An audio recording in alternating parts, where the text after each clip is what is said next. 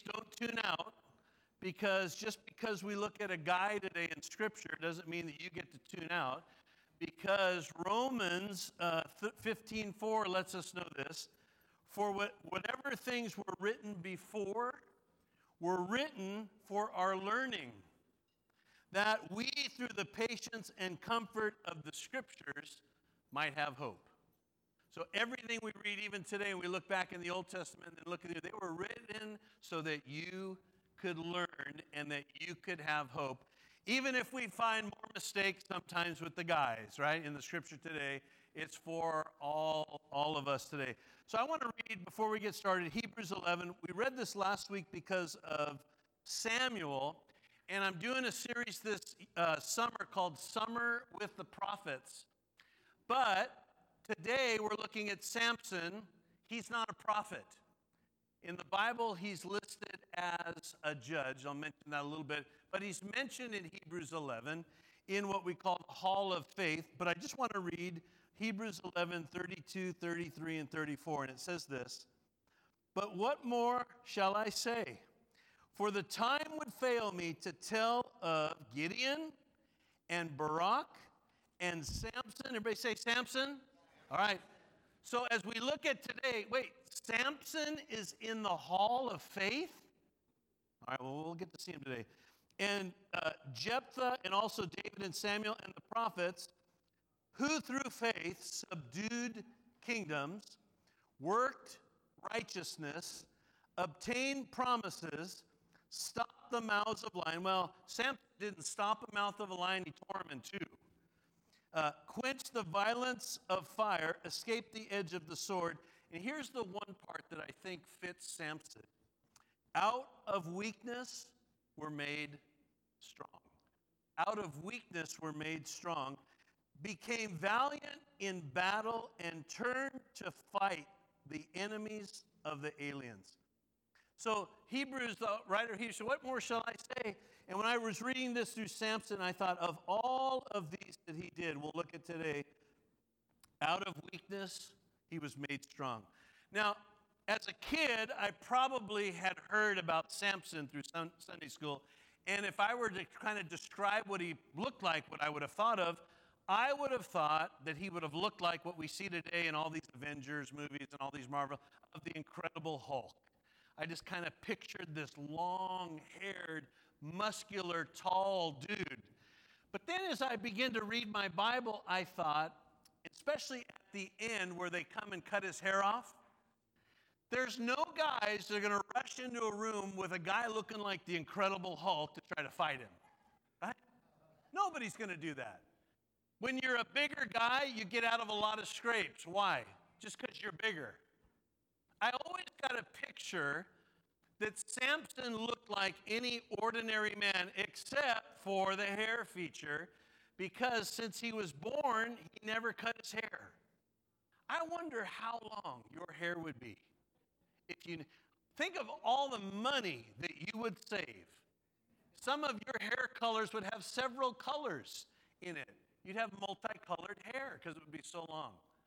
So that was one of the things about Samson. I see an ordinary looking man with long hair, but when the Spirit of the Lord comes upon him, he can do mightily whatever is placed before him. So Hebrews wants us to remember to have faith in God's words for his directions and his promises. And like we'll look at today, in weakness, they were made strong. So God raises up in this period of time judges and a judge is not a prophet. A judge would be like a military leader or a civil leader of that day. And the reason God raised up a judge for Israel is this first verse in Judges chapter 13, verse 1. And it says, Again, the children of Israel did evil in the sight of the Lord, and the Lord delivered them into the hands of the Philistines for how long?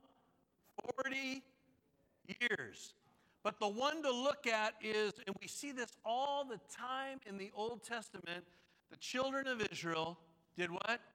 Evil in the sight of the Lord. And typically that evil was worshiping other gods, following after their own heart, wanting to be like everyone else, wanting to worship other gods. But God comes on the scene, and here's what we need to know about our Heavenly Father today He doesn't just leave them on their own. They're doing evil in my sight. You know, we're just going to let them go the route that they go and they'll be taken over because no, God stops and He's going to appoint a judge. And in particular, He's going to pick Samson. And for Samson, He's going to do what we see in a few scriptures. He's going to come down and he is going to give a woman a child, but this child is going to have a special calling on him. In fact, we read that in verse 5. It says about this child, For behold, you'll uh, conceive a son, and no razor shall come upon his head. For the child shall be a Nazarite to God from the womb, and shall begin to deliver Israel out of the hand of the Philistines. So he's going to have this Nazarite calling. Well, what's that? He's going to drink nothing from the grapevine. He's going to have no haircuts. The lady was probably, oh, thank God, no haircuts. He cannot touch dead bodies or anything like that that would be unclean.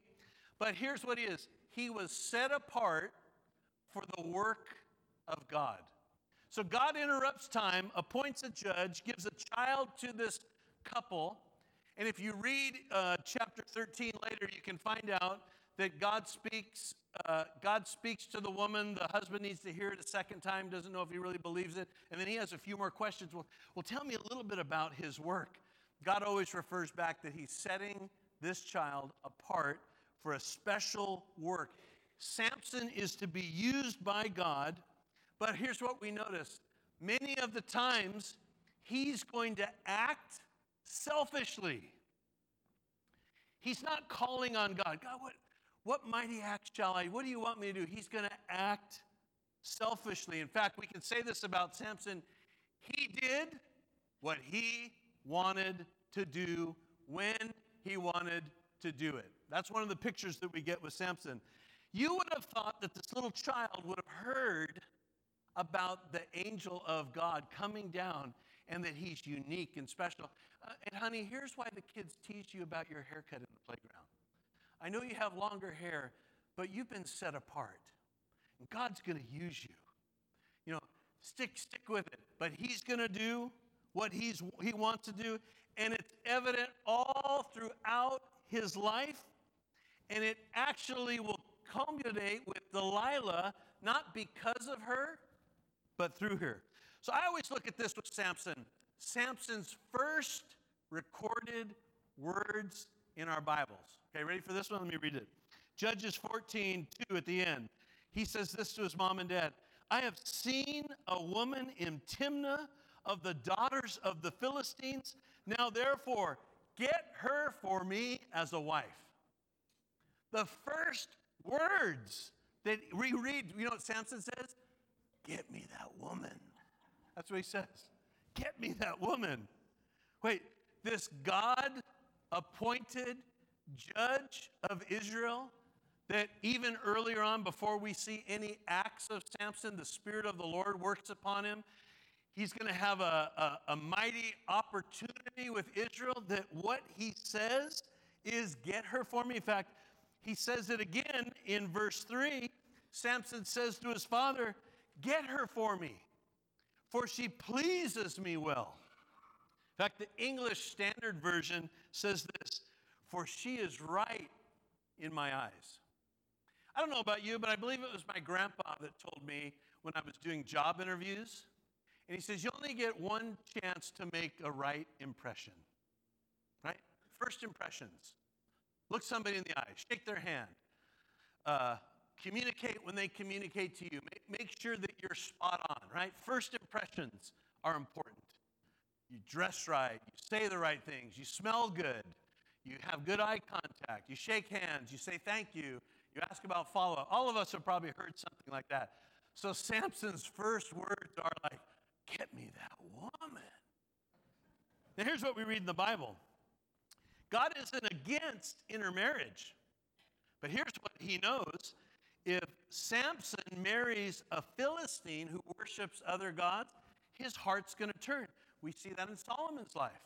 Solomon had peace in the kingdom, but the way Solomon had peace is he would marry other nations' daughters, and the Bible specifically says they turned his heart. So Samson's weakness, though God will use this to come upon the Philistines, it's still interesting that the very first thing that he says is, Get me that woman. You know, Jesus mentioned something in Matthew chapter 12, verse 34. In fact, the last part of it says this For out of the abundance of the heart, what happens? The mouth speaks. The New Century Version says this The mouth speaks the things that are in the heart. Have you ever dropped a brick on your big toe? Have you ever said anything? Where did that come from? I haven't said that word in 20 years. Well, it was somewhere in there in abundance. And it got out because you dropped that brick on your toe. Out of the abundance of the heart. Do you know a drunk always tells the truth? You ever notice that? You ever talked to a drunk person? They always tell the truth. They're, they're liquored up to where all they can say is the absolute truth. Well, Jesus reminds us out of the abundance of the heart, the mouth speaks. So when we look at Samson's life, what's coming out of him from his heart is he's focused on this lady, right? I'm focused on this lady. Here's what the Bible says about Samson. Let me just read through. We, we know many of his things. But in verse 6, it reads this, and this is so powerful. The Spirit of the Lord came upon him mightily. He did this. He killed a lion with his bare hands. Comes across some lion, roars at him, and you and I would have tried to do whatever to climb up some tree or do something. He attacks the thing and tears it in half. He kills 30 men and takes off all of their clothes and takes them to repay a debt. Have you ever tried to take off the clothes of a kid sleeping? Can you imagine taking the clothes off of 30 men? Got to undo the belt and the shoelaces, and but he kills 30 men to pay off this bed. He catches 300 foxes, ties their tails together, burns it with a torch, and sends it through the field of the Philistines. I have a hard time catching my dog when it gets out. How did he do 300 foxes? Spirit of the Lord had come upon him mightily. He kills a thousand men, right, with machine guns. No, what a, a jawbone of a donkey. A thousand men. He rips off and carries the gates of the city on his shoulders and places it on a hill. And at the end of his life, he kills 3,000 people. In fact, the Bible says he killed more at the end of his life than the beginning Philistines. But here, when we look at Samson, it's very easy for us to look at his weakness. But one of the things that we need to do, what the scriptures tells us to do, is we look in our own self here. Every person has an area of weakness and vulnerability. What might be a vulnerability for you is not a vulnerability for anyone else. When we were first doing a men's breakfast here at the church, we had chosen a restaurant that we were going to do it that had breakfast, and I had a gentleman in the church come to me, and he said, "Is there another restaurant you can choose?" And I said, "Oh, you know, why?" He says, "Because I gave up that place. You used to find me in there every night getting drunk and I don't ever want to walk back in there again. Now, some might say, well, you need to get over that.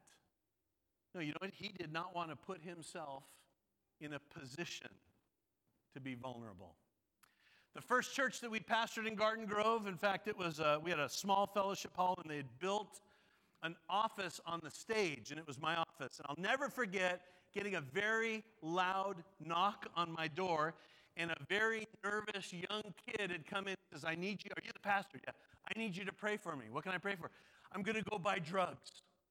I need you to pray that I don't go buy drugs. I was thinking, wait, you just told me you're going to go buy drugs. Uh, here's an honest person, right? I want you to pray for me because I'm going to go buy drugs. Somehow, some way, he felt vulnerable and he found a church and decided to knock on a back door to have somebody pray for him. I don't know what he went out to did, but I definitely prayed whatever tried to hook up or connection he was going to make didn't work. But we all have areas of weakness. And here's what I know I guarantee you the enemy knows where it is. And what he likes to do is he likes to push the buttons and tempt us. And Paul reminds us just remember that you can overcome those temptations, but you've got to carefully guard that area of your life. As we read on with Samson, in fact, one of the verses when we get towards the end in Judges chapter 16, verse 20, when I read these, I really do. I almost want to cry because I'm reading about one of God's mighty men that did exploits. Has anybody here killed a lion with their bare hands? Okay, nobody's done it. Has anybody killed 30? Oh, don't say that if you've done that. Has anybody killed a thousand men with a jawbone of a donkey? You, know, you go through these things and you look at, has anybody caught a fox? yeah, I got bit. Yeah, you wouldn't do that. But it's easy for us to look into judge. But here's what the Bible says Judges chapter 16, verse 20. And this is Delilah talking, and she said, The Philistines are upon you, Samson. So he awoke from sleep and said, I will go out as before at other times and shake myself free. But he did not know that the Lord had departed from him he did not know that the Lord had departed from him. I just read several things of what God did that we know in Scripture. Maybe there was other ones, but here's what we're told what we need to know. Here's what's sad. He didn't even know God left him. He thought he would do as he's done in times past. He didn't even know. Samson thought he was stronger than Delilah's questions but he wasn't. Samson had lost his power with God, and somehow Satan found out the price. And let me let you know this it wasn't just because of the hair, it wasn't the God of the hair. It was the presence of God on his life, and he didn't even know that it had left. We read on when he's captured, his eyes are plucked out. He's thrown at a mill to grind, just like the mules or the donkeys or whatever they would use back then to grind up the grain. They decide at this feast to pull out Samson. The Bible says this Judges chapter 16, verse 25. So it happened when their hearts were merry, this is the Philistines, that they said, Call for Samson that he may perform for us. And the Bible goes on to say, And he performed for them. We don't know what he did, but it was something to mock who he was, what he had done, what God had done through them. He didn't even know God left him. And now this mighty judge of Israel is performing for the ungodly. But we read this, and let me get to it, Judges chapter 16. Because what I told you before, first impressions, I remember hearing this years ago too that last impressions are what stick with you. First impressions might get you the job, but it's the last impressions that you remember. Judges chapter 16 and verse 28, it says this Then Samson called to the Lord. Here's the last words that we're going to read of Samson. And Samson called to the Lord, saying, O Lord God, remember me, I pray. Strengthen me, I pray, just this once, O God, that I may with one blow take vengeance on the Philistine for my two eyes. And Samson took hold of the two middle pillars which supported the temple, and he braced himself against them, one on the right and the other on the left. Then Samson said, Let me die with the Philistines. And he pushed with all of his might, and the temple fell on the lords and all the people who were in it. So the dead that he killed at his death were more than he had killed in his life. In fact, the end says that he judged Israel for 20 years. First impressions, I always heard, first impressions get you the job. Last impressions is what people remember. You know what I think is important for us to remember? about Samson is in the middle of the mess, what does he do? He calls to the Lord. Now, remember, it's not the strength is not just in his hair. The Philistines should have been smarter to say, hey, the boy's hair's grown. We need to shave his head again.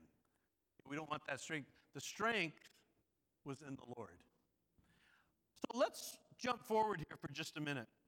Hebrews chapter 12, verse 2. We read this every week. Hebrews 12, 2. Looking to Jesus, the author and the finisher of our faith. That's who we look to.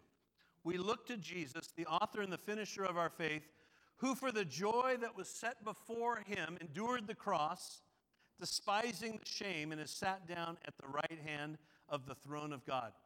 Jesus' first words, you know what they are? He's 12 years old. He's been missing for three days. In fact, we read in Luke chapter 2, verse 49, his parents ask, Where have you been? Where have you been? And she, he says these words Didn't you know that I would be about my father's business? First words. What's a 12 year old up to?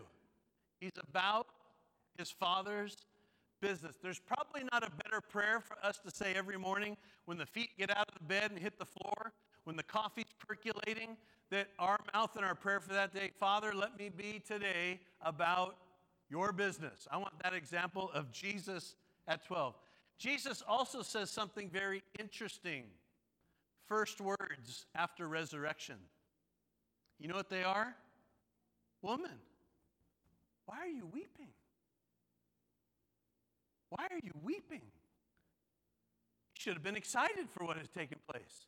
And then he says this, he goes on and he says, Who are you seeking?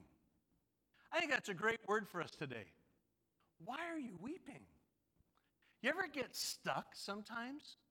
You ever get stuck and wonder what's happening and wonder why you're not getting out and maybe you get a little weepy? We don't use that nowadays. You know, today I'm just feeling a little weepy. We don't use that word. Why are you weeping? There's no reason to weep.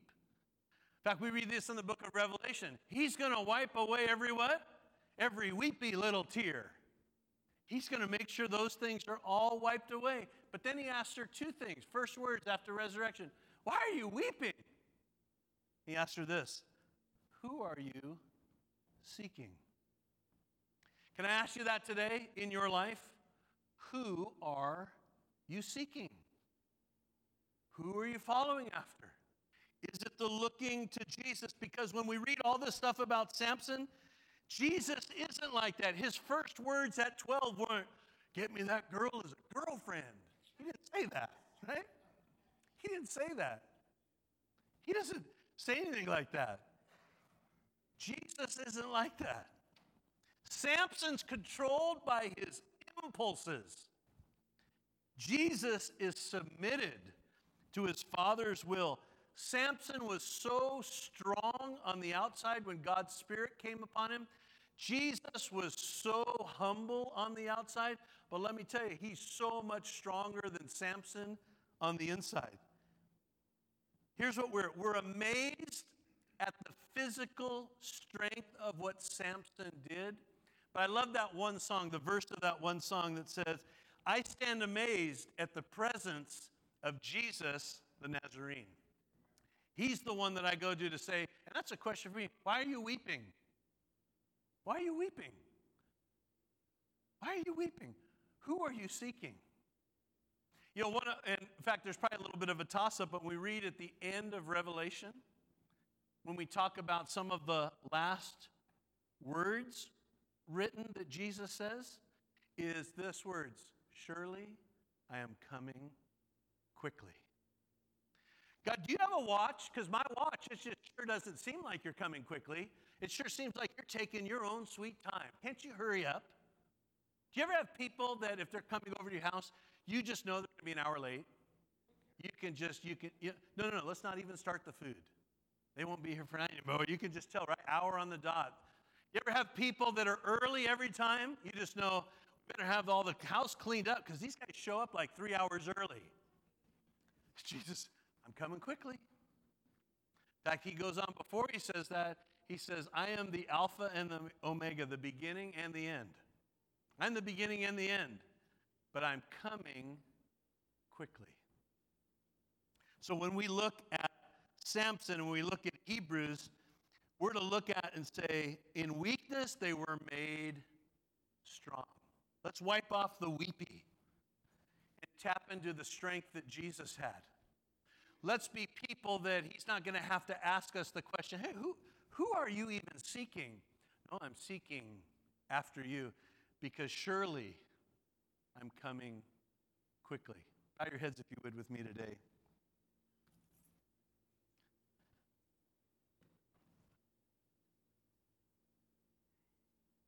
Lord, we remember in the scripture that today is the day of salvation. That there's nothing more important in your eyes and in your hearts as your people. You've proven it over and over and over again in the scripture, even when Israel did evil in the sight of the Lord and turned their hearts to worship other gods, you intervened and wanted to come down. So, Father, we thank you where two or three are gathered, your scripture says that you're here. And we thank you that when you're here, Lord, we need to be mindful that you're also mighty to save. And with every head bowed and every eye closed, if you're here today and you've never made Jesus the Lord of your life, one of his last words recorded in our Bible is Surely I'm coming quickly. We read earlier on where what it said today's the day of salvation. We don't want to be people that put it off and put it off and put it off because he is coming quickly and he's not wanting any to be lost. In fact, the Bible says he's so long suffering, God is, that he wants everyone to come to repentance.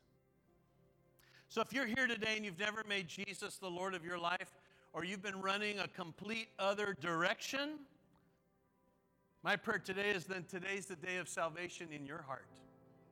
That you come back to Him. That in seeking Him, the Bible says, you will find Him. I would like all of us to pray this prayer together. Say this with me Dear God, I believe in Jesus. I believe that he lived. believe that he lived. And that he died for me. And that he died for me. But he rose again. But he rose again.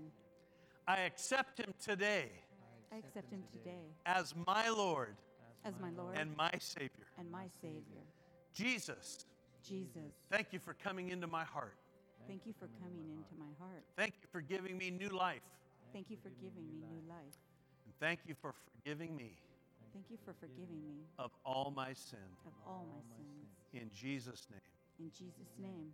Amen. Amen. If you prayed that prayer today, please, at the end of service, come up and, and see one of us just to connect. Or even if you prayed that, as an opportunity to come back to the Lord. Come so that we can connect and pray. Well, stand with me if you would. We're going to sing uh, a song in closing, and then I want to come back and I want to pray over all of our dads that are here today before we're dismissed. Bless the Lord, oh my soul, every sin forgiven. I will bless your holy name. Bless the Lord, oh my soul, crown with love and kindness. I will bless your holy name. Bless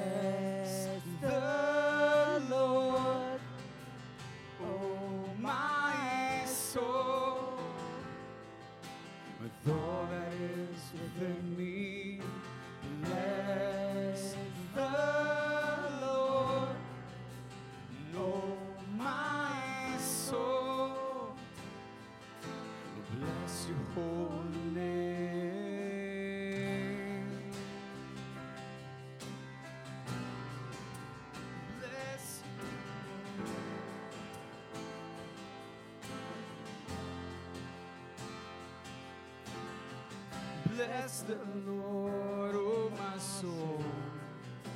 All truth you find and found in you.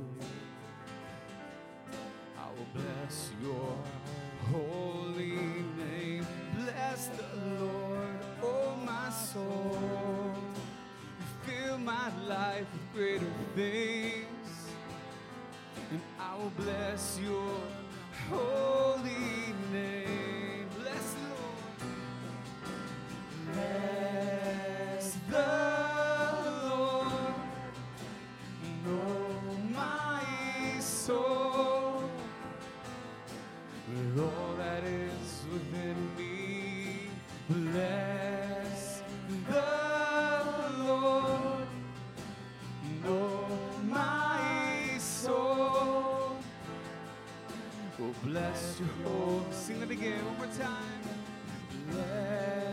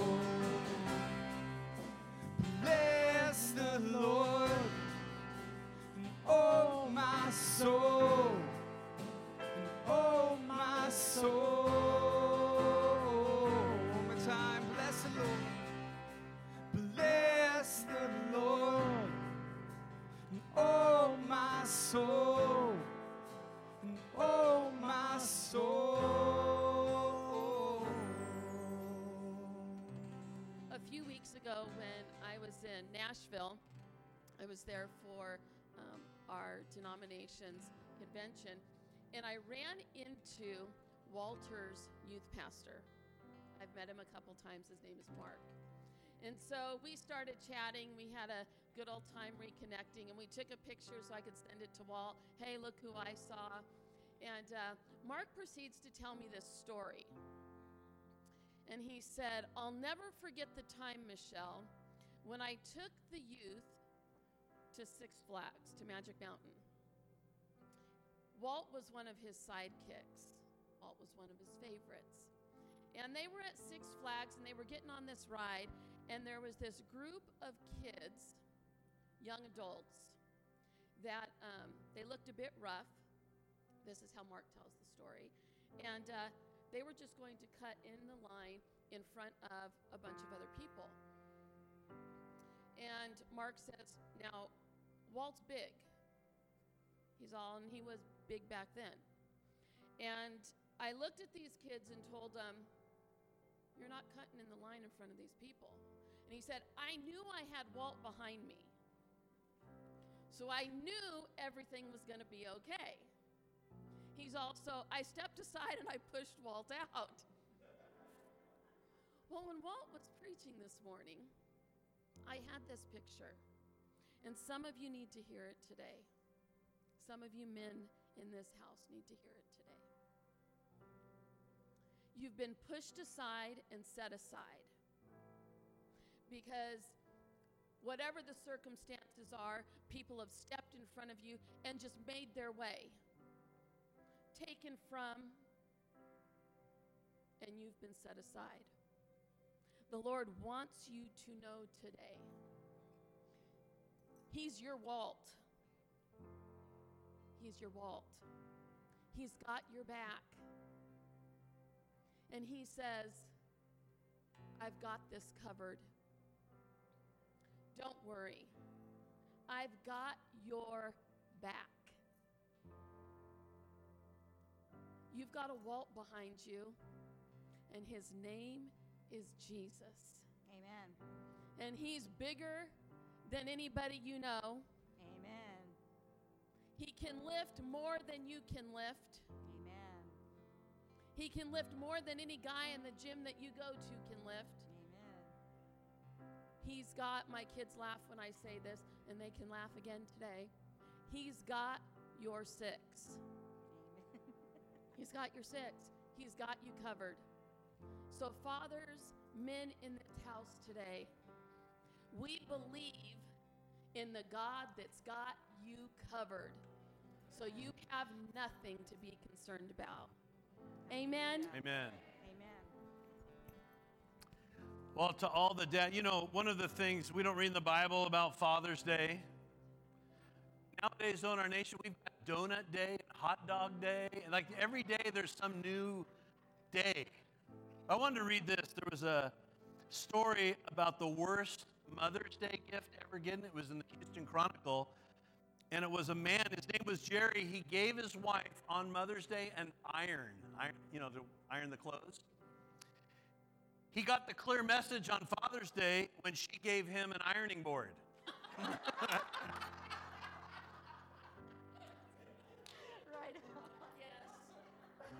There was a little boy when he went on to explain about Father's Day. He said, It's just like Mother's Day, except you don't spend as much on the present. Let me read you this verse, though. And this is for all our fathers. And this is what's so important Proverbs 1 7. The fear of the Lord is the beginning of knowledge, but fools despise wisdom and instruction.